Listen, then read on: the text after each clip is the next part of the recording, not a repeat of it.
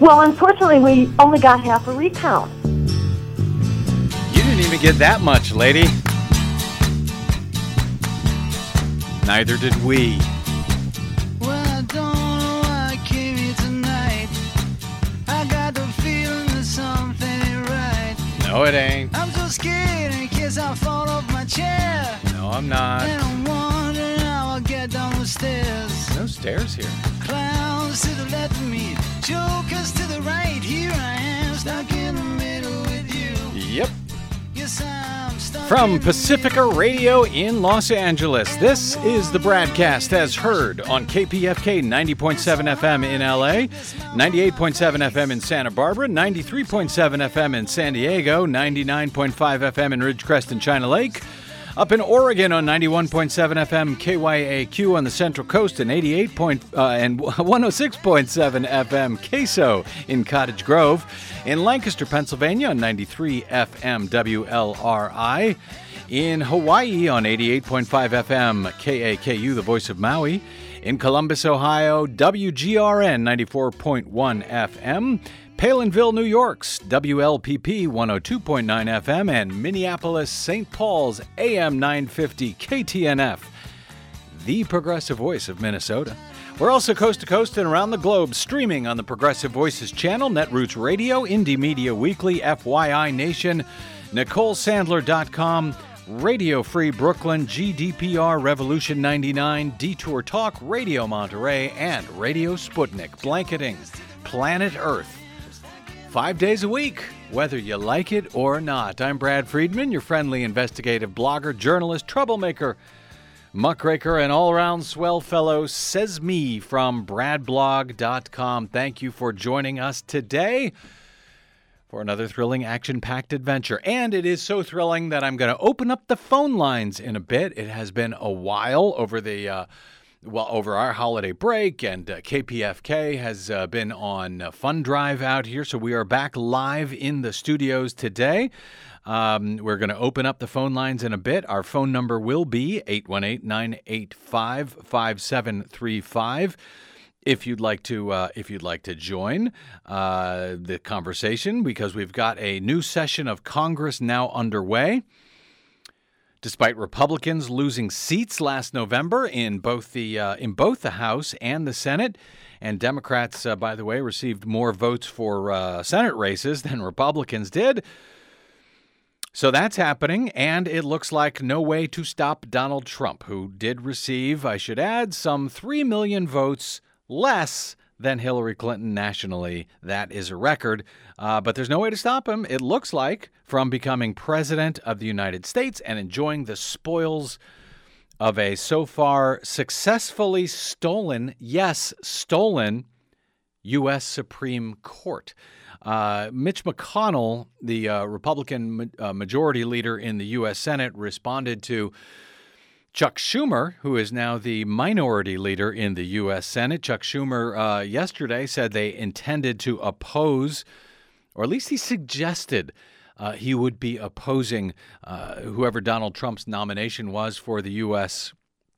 Uh, Supreme Court if it was not what was the word he uh, I forget the word he used if it was not acceptable to the mainstream sounds to me like he'll end up rolling over uh, for whoever it is that Donald Trump nominates. I'd love to be wrong, but in any case, uh, Mitch McConnell, the majority leader, responded to Chuck Schumer after Mitch McConnell spent the last year, a full year, blocking uh, anybody uh, nominated by uh, Barack Obama from even having a meeting, much less a, a confirmation hearing.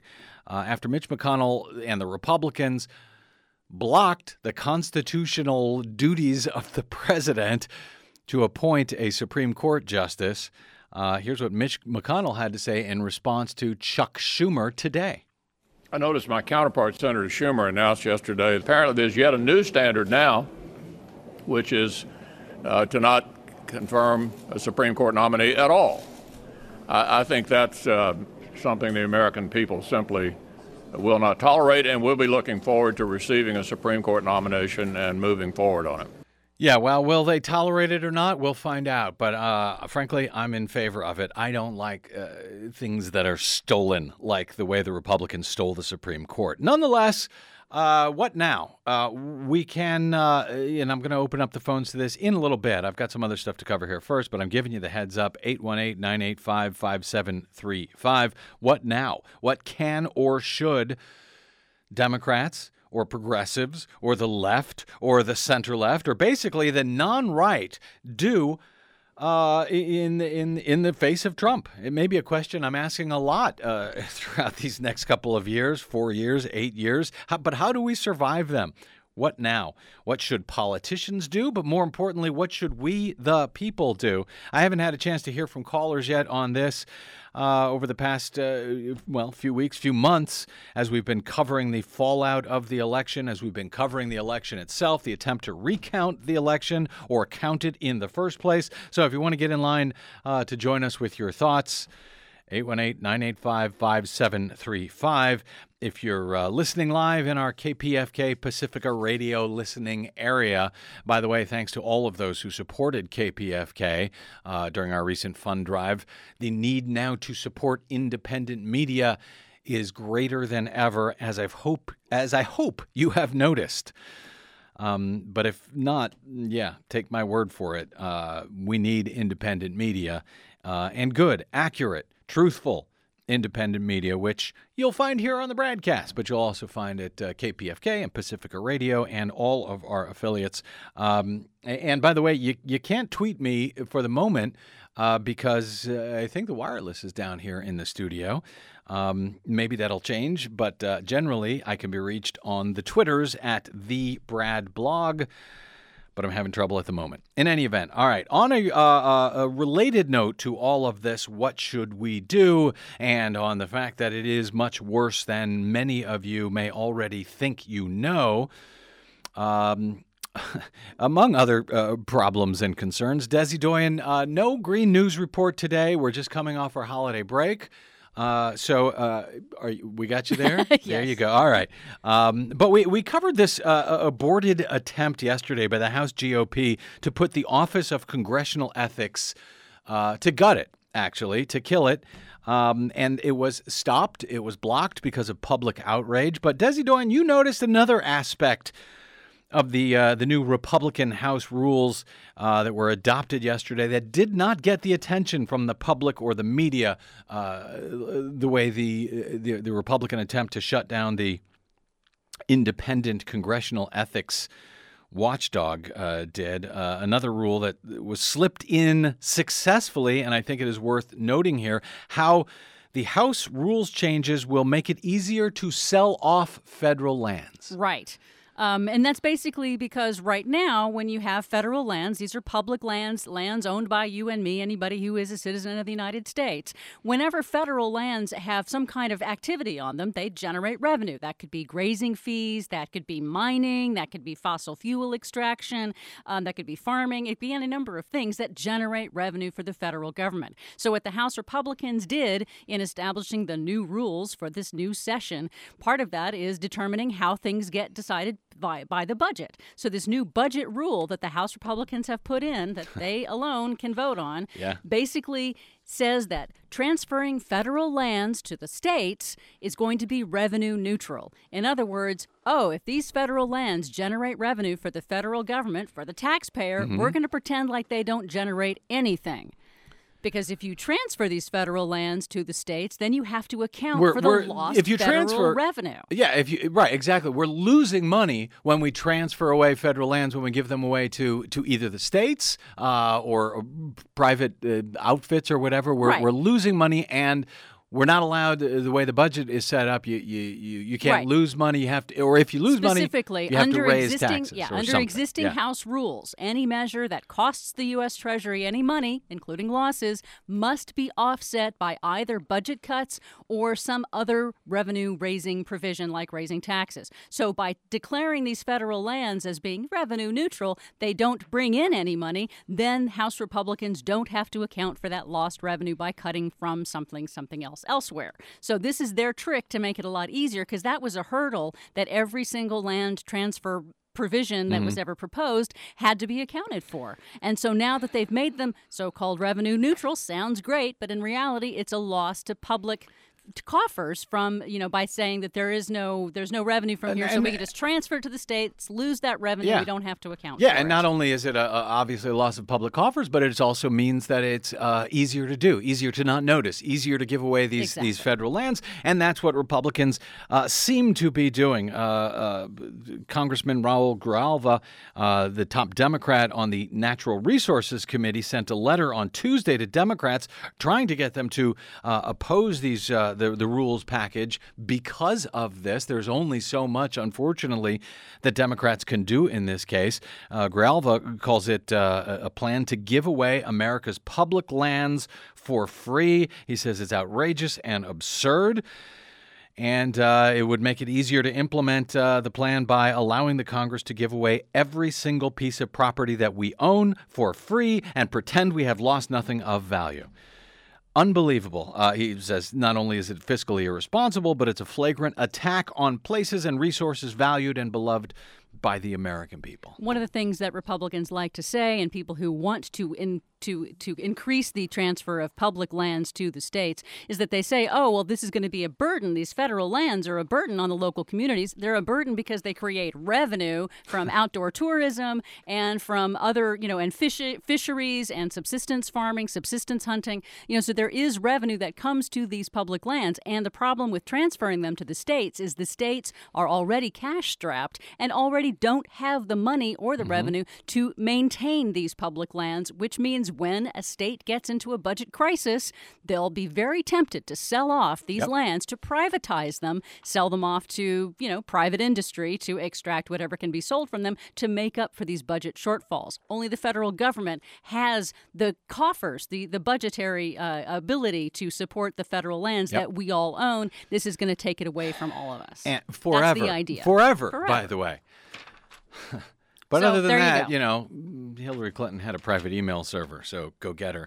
Um, all right, uh, Green Party presidential nominee Jill Stein. Remember her? Remember that uh, recount we we covered throughout the month of uh, November and December in great detail. Well, she's still at it. Green Party uh, nominee Jill Stein uh, held a rally on Tuesday at the state capitol in Madison, Wisconsin, to address the results of the state's historic recount, as the Madison State Journal described it which her her campaign paid three and a half million dollars to initiate. Now the price was supposed to be uh, one million dollars, and they said, "Oh no, no, uh, we've changed it. It's now three and a half million to have any kind of count at all." So uh, she had a rally uh, to discuss the results of that. We will call it a recount in quotes. Uh, and she also launched uh, the Count My Vote Wisconsin website. That's countmyvotewi.com. Now, the results of the recount, such as they are, such as they were, uh, ended up adding 130 something, 131 votes to uh, Donald Trump's reported victory over Hillary Clinton in Wisconsin. But as I'm happy to see that Madison State Journal actually noted here, that hand, that count and it was not a hand count. It was half a hand count, half a machine count. The, half of the ballots were just run through an optical scanner again. But that, what they did uh, re-examine by human beings, uh, they corrected more than 11,000 erroneously counted votes. 11,000. Now, that was out of uh, nearly 3 million cast, but in the state of Wisconsin, uh, Donald Trump reportedly only won by uh, just over 22,000. And they found, when they bothered to count half the ballots by hand, that 11,000 of them at least had been erroneously counted in the first place, that we would have never known about uh, had Jill Stein not filed for this hand count. Now, both uh, Hillary Clinton and Donald Trump picked up hundreds of votes, but in the end, uh, the- as I said, it added about 130 votes to Donald Trump's. But the way that they the way that they uh, traditionally report these in all of the states, whenever they do these recounts, they talk to the media. If Donald Trump in one precinct picks up 100 votes and in another precinct in that same county he loses 100 votes when they bother to count by hand, they'll call that a perfect count. Perfect count despite the fact that you've got uh, 200 miscounts uh, in in that scenario.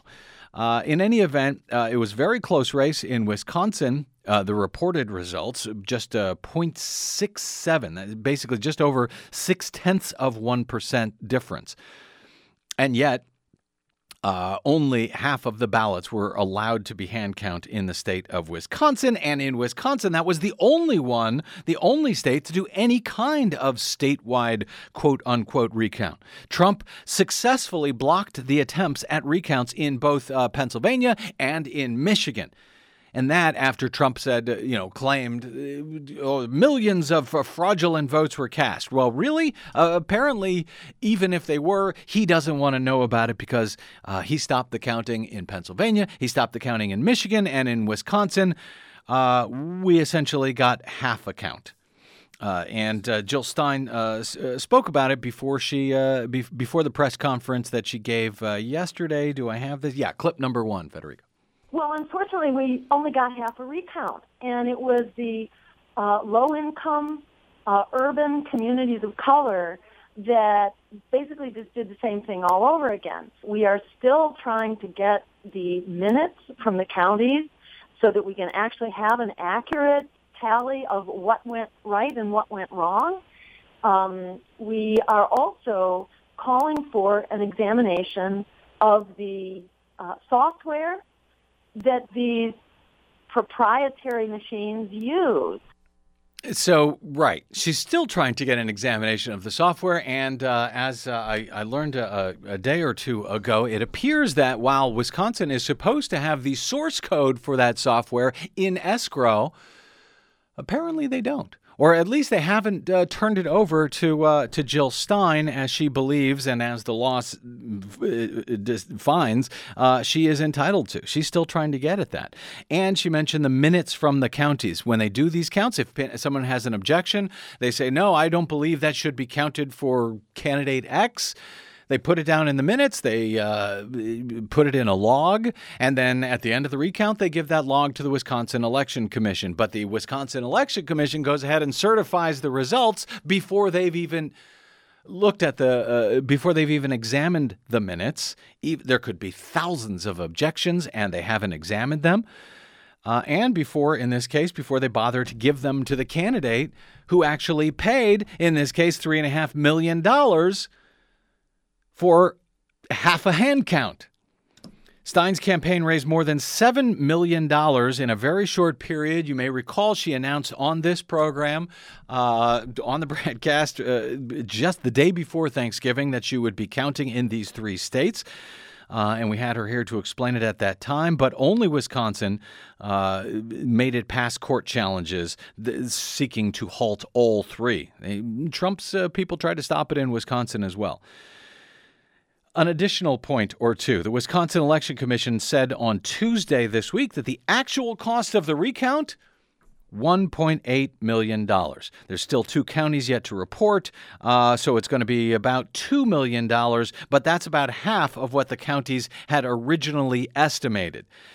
So good thing she was able to pay it up, to pay up. Good thing she was able to raise that much money. Most candidates would not be able to raise the money to afford a recount of any type at all. And we've seen that out here in California, where county officials just pretty much make up any damn number they want for the cost of the count. And if you can't pay that money up front, then you can't have any kind of human examination of the ballots. And in this case, in Wisconsin, they have mostly paper ballots, but you're not allowed to look at them. You're not allowed to count them uh, until you uh, fork up, in this case, about $4 million, even though the actual uh, cost of the count was less than um, was less than two million dollars. Stein said it should not take a bake sale on steroids to ensure the integrity of an election. Well, it does, Ms. Stein, Dr. Stein. Uh, she said it's not only it's not the only instance in which we, the voters, were told uh, that uh, if we wanted to have a verified vote, it was going to cost us an obscene amount of money. It seemed like this was part of a broader resistance to transparency and accountability in our vote. Yes, it was. Stein also criticized the recount for not being done completely by hand. It certainly should have been, but it wasn't. She notes that 55% of the votes were recounted by hand, but Milwaukee, for example, with higher poverty and potentially more ballot issues, was one of the counties that did a machine recount, simply taking the, pa- the, the, the paper ballots and run, running them through uh, pretty much the same optical scan computers that counted them in the first place, either correctly or incorrectly. Who knows? Who knows? Unless you examine them by uh, by hand. Um, So, uh, you know, Aaron Rupar, uh, I ThinkProgress wrote yesterday. We were when we were talking about the Office of the Congressional uh, Congressional Ethics and what the Republicans were trying to do to gut that. Uh, he he credited or uh, he was talking about how the media, everyone, the mainstream, the corporate media from Washington Post to CNN to Bloomberg, that they had misreported uh, the attempt by Republicans uh, to shut down that office, specifically by crediting Trump with having blocked it. They said he blast, Donald Trump blasts Republican efforts. Well, no, he didn't. He didn't. It was public outrage that uh, finally got the Republicans to pull that amendment from the rules change. But Rupar wrote at the end of uh, the article, uh, citing all of these mainstream corporate outlets that completely misreported that story yesterday. He wrote, The episode embodied Trump's try, tried and true Twitter strategy tweet something that sounds good but is inaccurate, lap up the positive coverage, and by the time the media figures out that it has been fooled, news consumers have moved on to the next thing. Well, that's uh, uh, applicable to a lot of what we are seeing once again from the corporate media, and that's certainly true when it comes to what is supposed to be our constitutional representative democracy in this country. And yes, once again, uh, you know, when it comes to elections, the media just moves on and finding out who actually won the presidential election. Frankly, the media does not care. They may or may not have been fooled, but either way, News consumers have moved on to the next thing in no small part because the news media themselves have moved on to the next thing. But we haven't. Uh, at least not when it comes to uh, new news about uh, the attempt of uh, the citizenry to oversee their own election results and find out if they're right. Now, this Friday, January 6th, in what will most likely be a pro forma event, uh, that few, if anyone, will notice. Vice President Joe Biden will read the results of the Electoral College for each state, and barring any extraordinary surprises, uh, Congress will vote to approve them without challenge. And that will be that. And Donald Trump will officially become the president elect this Friday, and he'll then go on to take the oath of office at his inauguration on January 20th to become the 45th president of the United States. So I kind of think what happened there in Wisconsin uh, and in Michigan and in Pennsylvania, both of those states, uh, it was even closer, by the way. In Michigan, it was just a point, uh, two tenths of 1%, just 10,000 votes out of some 5 million cast in Michigan. Well, Trump successfully blocked the count there. I kind of think all of that is important. One more point uh, here on uh, on Wisconsin. Election fraud investigator Richard Hayes Phillips uh, tells me today that a number of the counties in Wisconsin have still not completed their updates on uh, voter registration numbers. The same day, they have same day voter registration in Wisconsin, uh, but they haven't updated how many people actually registered to vote on election day, November 8th of last year, 2016. That's still not updated. So that means now that almost two months after the election, and after a, a, a, partial count to check the results, and after, after the Electoral College has already cast its votes on December 19, and with Congress ready to uh, approve the Electoral College vote uh, this Friday, January 6, we still have no official voter registration numbers in Wisconsin to compare the results to. So, those Wisconsin counties that show 90% voter turnout, and there were a lot of them, uh, 90% voter turnout in some areas, more than 100% voter turnout in a number of cases, which is impossible. What we don't know. We can have no idea if those numbers were legit or if the results uh, were, were, were due to ballot box stuffing or computer error or anything else because we don't know what the registration numbers were. We don't know what the turnout numbers were in these counties. And we're not going to know until after the Electoral College votes are accepted by Congress this Friday. Kind of amazing, it seems to me. Uh, that and, and nobody cares. Nobody cares. Nobody in the corporate media cares. Nobody uh, even in most of the independent media cares. I think it's worth caring. Eight, uh, 11,000 votes were miscounted. We know that much. We don't know how many were miscounted in the in the other half that were not uh, c- counted by hand. Richard Hayes Phillips uh, has, is a longtime election fraud investigator. He told me again earlier today uh, that the state of Wisconsin has certified as true and correct election results that cannot be verified. It's U.S. democracy for you. How's it going? Not going well. And it was noticed uh, not just by me in this case, but also by the Electoral Integrity Project, although uh, not a lot of folks in the media noticed because they released their latest report. Uh, on election integrity uh, across the world, uh, global election integrity. They released their latest report uh, over the over the holiday weekend, or just before the New Year's holiday weekend. Uh, they find that uh, the integrity of America's electoral system lags far behind other Western democracies.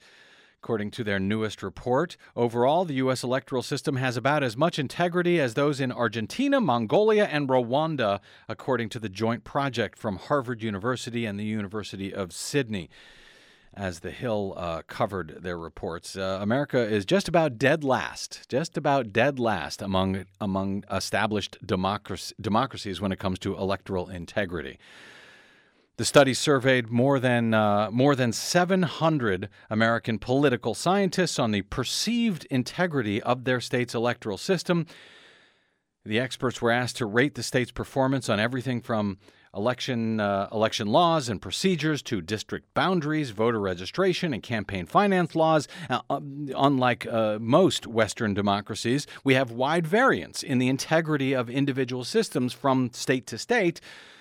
Because each state has their own constitutional authority to administer elections and to draw their own district lines and set rules that govern voter access. Well, the survey found Vermont, Vermont has the, the best electoral system in the U.S., according to these 700 American political scientists and election experts. So, way to go, Vermont. Arizona and Wisconsin, yes, Wisconsin, ranked at the bottom of the pack.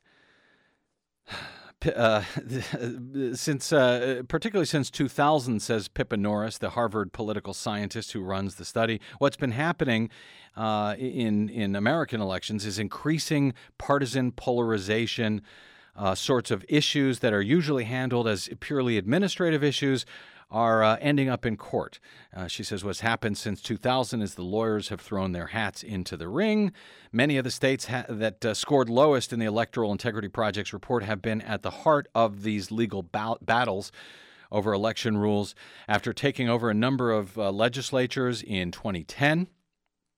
In the midterm elections, Republicans led the charge to require voters, for example, to show ID at the polls in states such as North Carolina and in Wisconsin and Pennsylvania, all states that were crucial to the presidential election. Democratic led, led states uh, like California, hey, way to go, California, that's us. California and Oregon, on the other hand, have passed laws that uh, make it uh, easier to register more voters. Arizona scored particularly badly in categories involving electoral laws, district boundaries, and efficacy of electoral authorities. Wisconsin, however, scored particularly low in the district boundaries category. This after a panel of uh, three federal judges ruled, as we reported last month, uh, they ruled in November that the state's legislative district lines unfairly benefited Republicans. Those district lines, which were drawn after the 2010 census, and have been in place for all of these years, through all of these uh, elections, contested and otherwise, in the state of Wisconsin. The state, according to this report, also scored dismally uh, low on election laws following the court battles over photo ID restrictions, where, for example, in Wisconsin, uh, some 300,000 voters were found to not have the type of IDs that are now required by the state of Wisconsin to vote there. And yet, we held a presidential election there anyway, an election with just a 22,000 vote margin. North Carolina also ranked very low thanks to their uh, Republicans' sweeping election reform measure in 2013, much of which was gutted by the federal, was killed uh, by the federal courts, but a lot of it stayed in place. Uh, including their district boundaries, uh, which they also were found to be unconstitutional. They will hold a new election next year for 28, 28 seats in uh, in the uh, uh, the state assembly, 28 seats, where Republicans currently enjoy a veto-proof minor uh, majority in both houses. They're going to have to have a new election because for the past six years, they've had these unconstitutional uh, uh, congressional districts, state assembly districts that they've drawn. Pippa Norris uh, of Harvard, the political scientist who runs the Electoral Integrity Project, says America is particularly bad in terms of gerrymandering of political districts. You think? Of the 15 lowest scoring states, by the way, Republicans control both state legislative chambers in 14 of them. It is no accident. And in most of those 14 states, including Texas, Florida, North Carolina, Michigan, Ohio, Georgia, Pennsylvania, Tennessee, Wisconsin, and Arizona, the Republican led legislatures have made significant changes to election laws in recent years. Rhode Island, where Democrats control both chambers of the legislature and the governor's mansion, that's the lone state near the bottom. Uh, of the 50, according to this report, the lone state that is not controlled by Republicans. So there you go. High marks. By the way, high marks were given in addition to California and Oregon, were given to Vermont, Idaho, New Hampshire, Iowa, and New Mexico, Washington, and Colorado, uh, which conduct their elections by mail. They ranked in the top 10 as well. Uh, but the report found that states in the South are generally seen as having more troubled electoral systems than northeastern and western states. Um, the political science, one more note here. The political scientists pointed to the 2013 Supreme Court decision striking down Section 5 of the Federal Voting Rights Act, which, uh, with uh, ruling that states with histories of racial discrimination, uh, that they no longer need to seek Justice Department approval before changing election laws. Uh, those are the states that were found to be the worst here. Uh, that after Chief Justice John Roberts wrote, racial discrimination in election laws was no longer a problem. Evidence from these expert evaluations suggests that this may have been unduly optimistic. The researchers wrote. I should say the researchers researchers understated. And that was a guy who was uh, John Roberts. whose uh, appointment to the Supreme Court was not contested. Well, now I hope, I hope, personally, I hope that Democrats do what Republicans did and block any appointment for the next four years to the U.S. Supreme Court after it has been stolen the stealing continues. Uh, but that's just what I hope. What do you hope? What is next? Uh, what what should people who are not uh, Donald Trump fans, who are not far right wingers who support him, what should they do? What should Democrats, progressives, center left, left, uh, non wingnuts do in uh, in these next at least two years. Our phone number is 818 985 5735. We'll take a break and go to your calls and much more here on the BradCast. I'm Brad Friedman. Don't go away.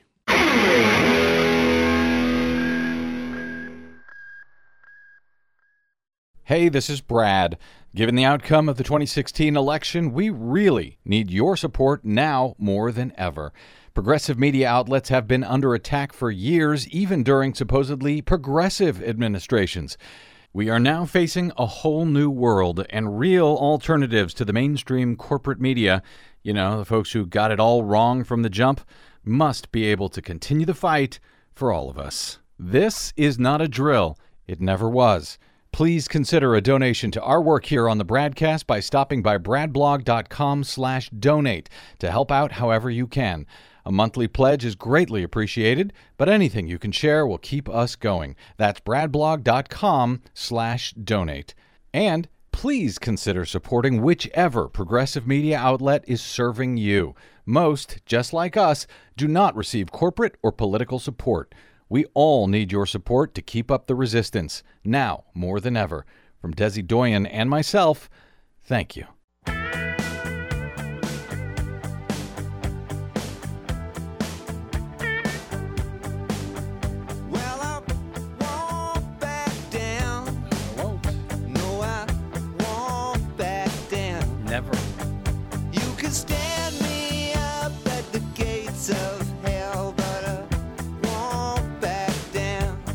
Right here at the gates of hell on the Bradcast. I'm Brad Friedman from BradBlog.com. Going to go to your calls 818 985 5735. So, uh, what now? What do we do now? We've been so focused on, on so many things, and with the holidays and the, the recent fund drive here at KPFK, have not been able to open the phones for a while to ask, what now? What should we all do now? Um, 818 985 5735. And I don't expect you to have an answer. 818 985 5735. You may not have an answer. I don't know. We, we're not going to solve this, I know, overnight. Oh, uh, we're certainly not going to solve it in the course of this show. We may ask uh, again, though, in the future. What now? We may have to ask that a lot.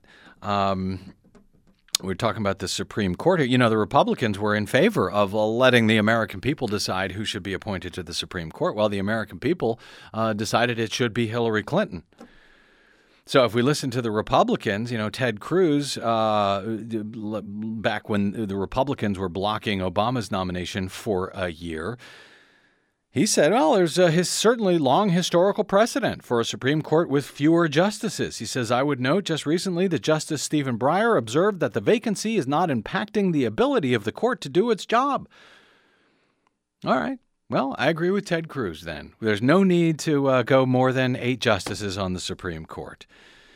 Uh, the uh, Dan Holler, uh, the Heritage Action, he's one of these right wing uh, think tanks, uh, their vice president, of uh, Communications said, uh, You've seen John McCain and others talk about the need to not confirm any liberal nominated to the Supreme Court. That's exactly the right position to have. That's what the uh, that's what the right wingers were saying uh, last year. So that was their uh, that was their strategy. Should it be the Democrats' strategy? The National Review said uh, on judicial nominations, senators are meant to advise, not rubber stamp. Good so they don't need to uh, rubber stamp anyone. Uh, also, uh, this is just uh, kind of fun. Uh, Republican lawmakers, uh, this is Marsha Blackburn, Congresswoman Marsha Blackburn. she put out a tweet today. She said, Do you support the repeal of Obamacare? Retweet if you do, and share what you want to see as the replacement. And she included a poll Do you support the repeal of Obamacare? 84% said no ill considered, Congresswoman Blackburn. All right, let's uh, let's go to the phones.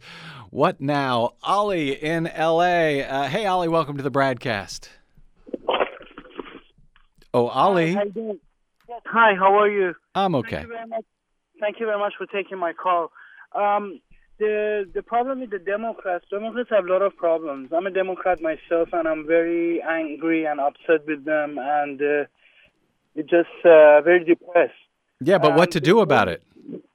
Well, they're very soft. Um, they're they're very, they're too nice towards Republicans. Republicans uh, don't uh, they don't want to cooperate with the Democrats. They don't like Democrats. Right. Republicans don't like the president, and the, the, and the, unfortunately, Barack Obama and the Democrats don't they don't understand that, and they need to be more aggressive. Like Tony Blair in 1997, he became the first prime minister, he almost outed the Conservative Party from the parliament. First time in British history. So Democrat, Democrats need to be more aggressive. The Democrats need, need to be more aggressive. They need to be more positive, and they need to be united. And and uh, they they shouldn't cooperate. They shouldn't confirm any nomination that was appointed by the Donald Trump. Nothing. They should not uh, uh, confirmed. They should be aggressive. They should not cooperate with them with Republicans. Just they should mm-hmm. act exactly the same as Mitch McConnell did since 2008. He didn't. He he blocked every effort yep. that was uh, uh appointed by by Barack Obama. They should act exactly the same thing. They uh, should not be nice. They should be more aggressive. Very good. Uh, uh, thanks, Ali. I appreciate uh, appreciate the thought, and uh, I, am interested to think not to, to hear from you guys uh, not just what Democrats should do in Congress or in states around the country, but what we, the people, should do along with it. I'd like to hear both. Let's go to Sean in Riverside. Hey, Sean, welcome to the BradCast. Hello. Hey. Hey. Uh, yeah, I just was calling. Well, originally when I called, it was a different line of uh, different tangent, but uh, it got me thinking when you're talking about the federal lands hmm being screwed over by people, but it made me think of the uh, simple fact that the federal government stole all the uh, what's considered federal land and BLM land from the Native Americans originally, anyway, Yeah. without ever giving a single apology to them for that. Well, uh, uh, true and good point. Uh, although I don't think the answer is to give it back to or to give it over, turn it over to uh, to the developers in the states uh, for free. But No, uh, I think it should be given back to all the Native Americans, yeah, sounds matter good. what kind of no matter what kind of valuable resources are actually on them. Sounds good. Uh, th- sounds good, John. Did you did you have any thought, uh, by the way, on what uh, Democrats, progressives, uh, the left, the center should do now, setting aside the land issue for the moment? Yeah. Yes. But um, as far as all that's concerned, you know, it's a difficult factor. I've registered off and on as a Green Party, which, you know, for a while there had some strength, and it falls back and has strength. But as far as the parties that always seem to whittle their way into the, into power, Yeah. the bigger problem, in my opinion, is money itself. Nobody wants to make the in the in, that's uh, on corporate media, whatever, ever acknowledges the fact that that everybody on every level of government, even politicians, are all subjected to greed Yeah. caused by the Federal Reserve, which isn't even a freaking American institution. It's a it's a corporation run by international bankers. Okay, but uh, fair. Okay, uh, okay, and I've heard this uh, uh, criticism, and, and it's fine. Uh, but my real question is, yeah. So now what? Because now we are stuck with all of these things that are absolutely under threat. What do we do now? And I, I don't mean to give you a hard time, Sean. I don't expect you to necessarily have an answer. but I, I would say that Yeah. I'd say that the one thing that could be done more than Yeah. anything else would be to boycott uh, having a direct uh, relationship or involvement with companies or corporations that are that that operate with the Federal Reserve or any alliances they have, and especially anything that's Republican controlled, just Okay. to back away from those businesses or, or banks or corporations that have any involvement with any of the politicians or straight up Republicans. Period. Thanks, Sean. I appreciate the call. Uh, 818 985 5735. Let's go to uh, John in Frazier Park. Hey, John, uh, what's the solution here? We got uh, under threat media, uh, immigration, internet freedoms, civil liberties, environment, education, labor, women's rights, LGBTQ rights, voting rights, housing, uh, public benefits like Social Security, health care, Medicaid, Medicare, the Affordable Care Act. The list goes on and on. What do we do now, John? Well, like the caller before, I do agree with the need for definitive aggressiveness in an impersonal way. What does that mean? Uh, yeah. Well, personally, I'm not. I, I prefer not to be too aggressive with uh, dis, with debating or arguing with a Trump supporter. hmm I prefer to uh, give them a way to a way out hmm of their current position, uh, the ability to change their mind and make up their own mind.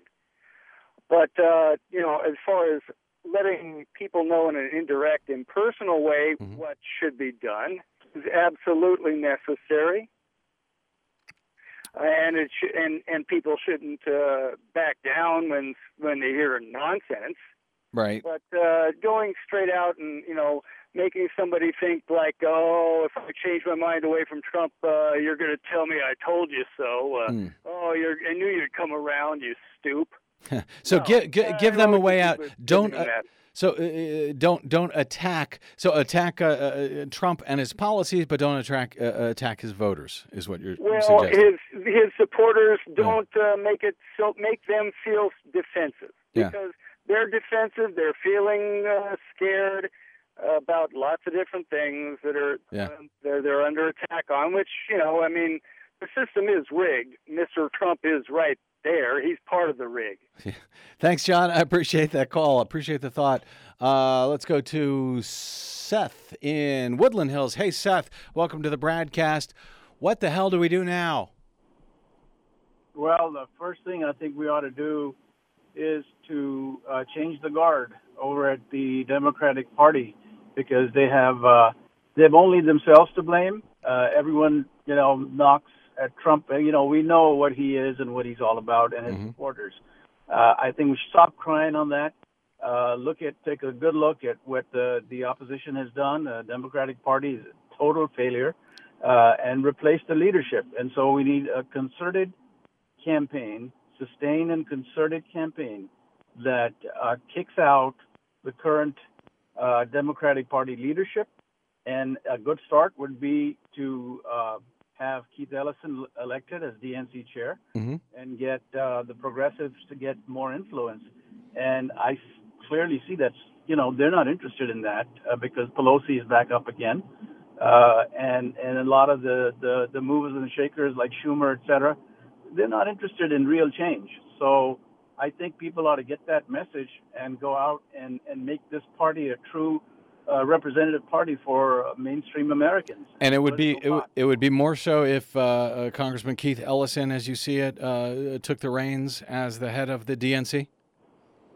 Yes, because he's he's out of the mainstream. And what ab- what about Tom? guy. What about Tom Perez, uh, who is is sort of his uh, main opponent uh, running against him? You don't consider Tom Perez? You consider him part of the establishment?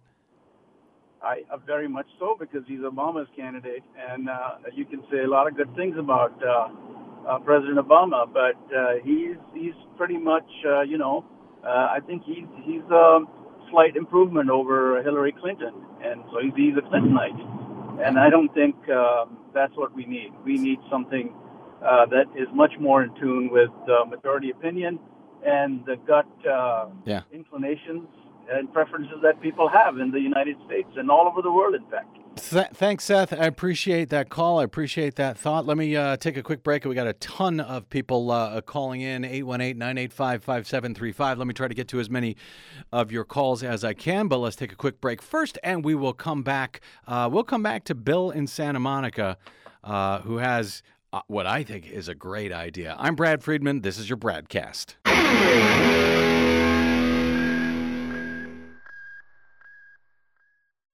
Hi, this is Desi Doyen from the Green News Report and the Bradcast.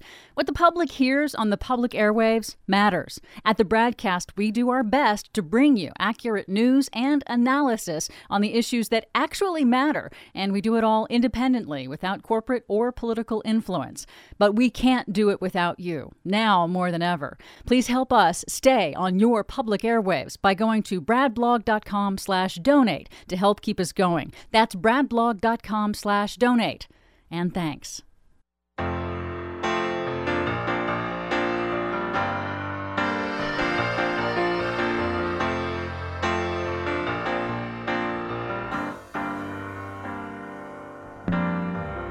long December, and there's reason to believe maybe this year will be better than the last. Yeah, we'll see.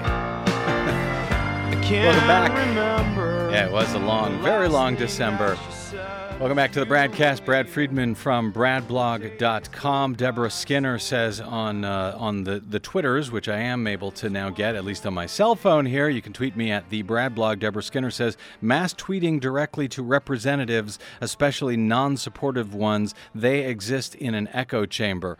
Uh, is the solution to what now? How to reach how to reach these people? How do I reach these kids? That's how you do it, says Deborah Skinner. I would say that it's actually phone calls. I'd say they're way more scared, they're way more frightened of actual phone calls to their offices in Washington, D.C., than they are of Twitter or Facebook or anything else. But hey, all of the above sounds good to me. Uh, 818 985 5735. What now? What should non right wing nuts do? Bill in Santa Monica, welcome to the BradCast. Your idea, sir. Thank you, Brad. My idea is we follow the same advice that Andrew Carnegie's mother gave him when he came to America. You take care of the pennies, and the pounds will take care of themselves. I think there's too much focus on the national election for president. And as you were talking earlier, if when Obama became president, there were 28 governors, I believe, that were Democrats. Now there are 16 governors that are Democrats. Republicans own, I think, 69 out of the 99 legislatures around the country. Voting rights won't change, or we won't get a proper voting system in most of those states until the progressives put their people in the state houses and in the legislatures, like in California, like in Vermont. Mm-hmm. Um, and these individual groups, these progressive groups, they have to coalesce. They have to put that money together, and they have to put their efforts together in the putting in progressive people in state government, or at least Democrats, and you'll and then they'll find that the things that they're after, the ecology, um, the education, that'll start to change. But nothing will change until we win back those state houses and the legislatures. The Republicans are a minority party, but yet they're winning elections. Yep. And the only reason is because we disregard what's really important, and it begins at the grassroots level. But I want to thank you for your show too. It's really informative. I hope a lot of people are listening. Thank you, Bill. I really appreciate the, uh, those kind words. Uh, mostly appreciate uh, the really smart comment. Well said. Well done. Thanks, Bill. And I couldn't agree more with you. You got to start from the bottom up, which means you got to vote. And if they try to take away your vote, you got to fight to make sure you get to vote. And once you vote, you got to fight like hell to make sure that they count your vote. And once they count your vote, you got to make sure like hell that they count it accurately. All of that matters, and not just every four years in a presidential election. 818 985 5735 is our phone number. Edward, a lot of uh, men. What? No uh, women? Uh, what's up with that? Usually we got nothing but women. Edward and Sierra Madre, welcome to the BradCast. Brad, hey, thanks for letting me on. Uh, you're doing a great job, man. Outstanding. Thank you, sir. Brad, you know, I want to. I don't want to take too much time, but clearly, we need to progressives and liberals need to infiltrate the Democratic National Party. We need to go down, sit in on their meetings, raise our hands, and say, Here, I'm ready to go to work. We got two years to turn this thing around. We need to take that party over because they have the infrastructure, they have the stuff we need in place. And like your previous caller said, you know, we're we're looking at the big shiny thing, and that's that, that the presidential election, and we're forgetting about all the grassroots efforts, the work we need to do down on the street level, you know, in the communities, yeah. in the colleges, in the grammar schools, you know, the PTA. We need to turn this thing around. Well, did we lose him?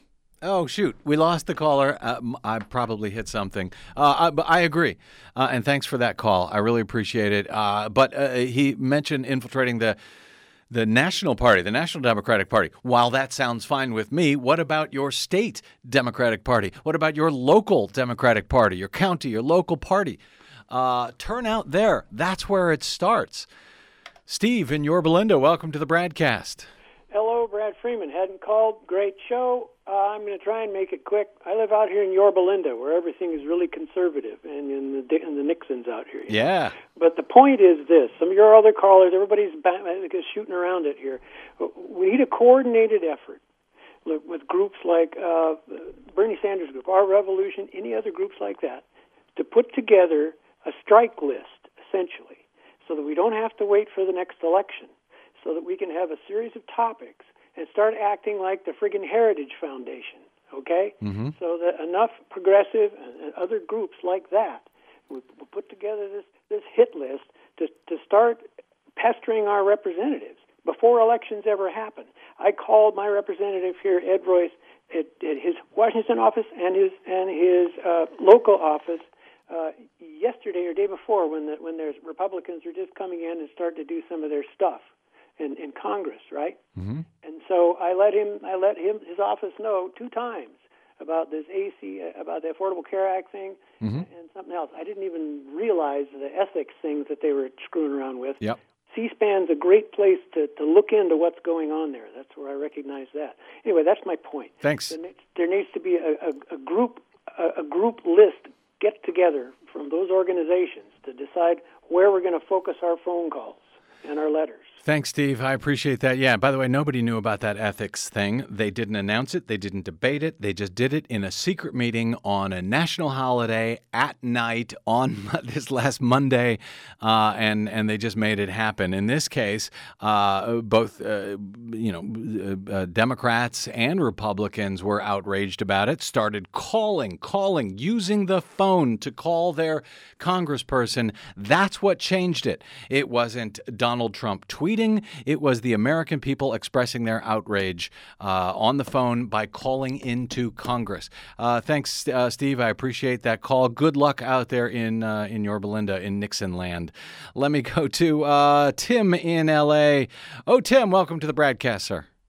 Hi, Brad. Um, you know, I generally don't call into the shows, but uh, this, you know, the whole thing is, I think, is that is that uh, we have to channel our anger, channel our fear, channel our frustration into doing action on an individual level, and, and that means find an issue area that you really identify with, and find an organization, preferably a local one, that you can go to meetings, meet people, network with people, and get involved.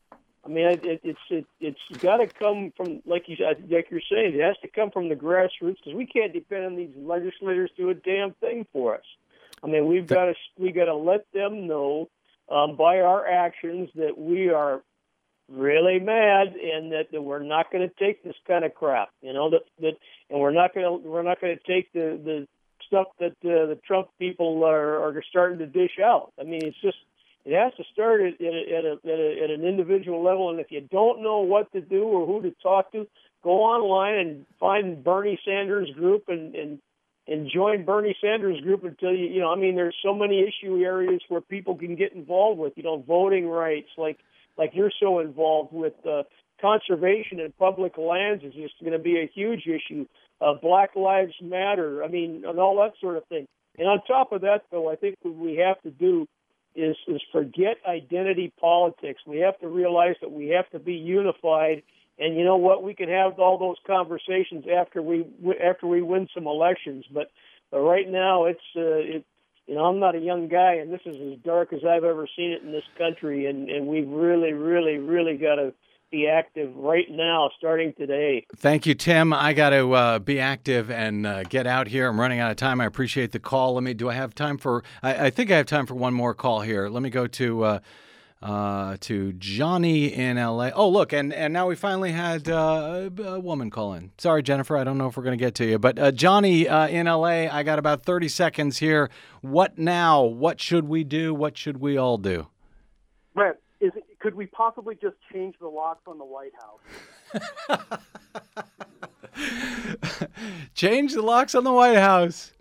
Okay, sounds good to me. He'll show up at the front door like, "Hey, I can't get in the joint." You know what I mean? Uh, I like it, Johnny, and it may be the most effective plan we have. I really, uh, yeah, it is dark. Thanks, Johnny. Thanks, brother. I appreciate that, and I appreciate all the other callers who uh, who checked in. Sorry, I could not get to everyone. We'll try to do this again in the very near future. Until uh, we meet again tomorrow. My thanks to our producer Desi Doyen, to my board operator Federico Garcia and to all of the callers and listeners who support what we do. Drop me email if you like. I'm bradcast at bradblog.com, and I'm on the Facebooks and the Twitters at the Brad Blog. Until we meet again, I'm Brad Friedman. Good luck, world.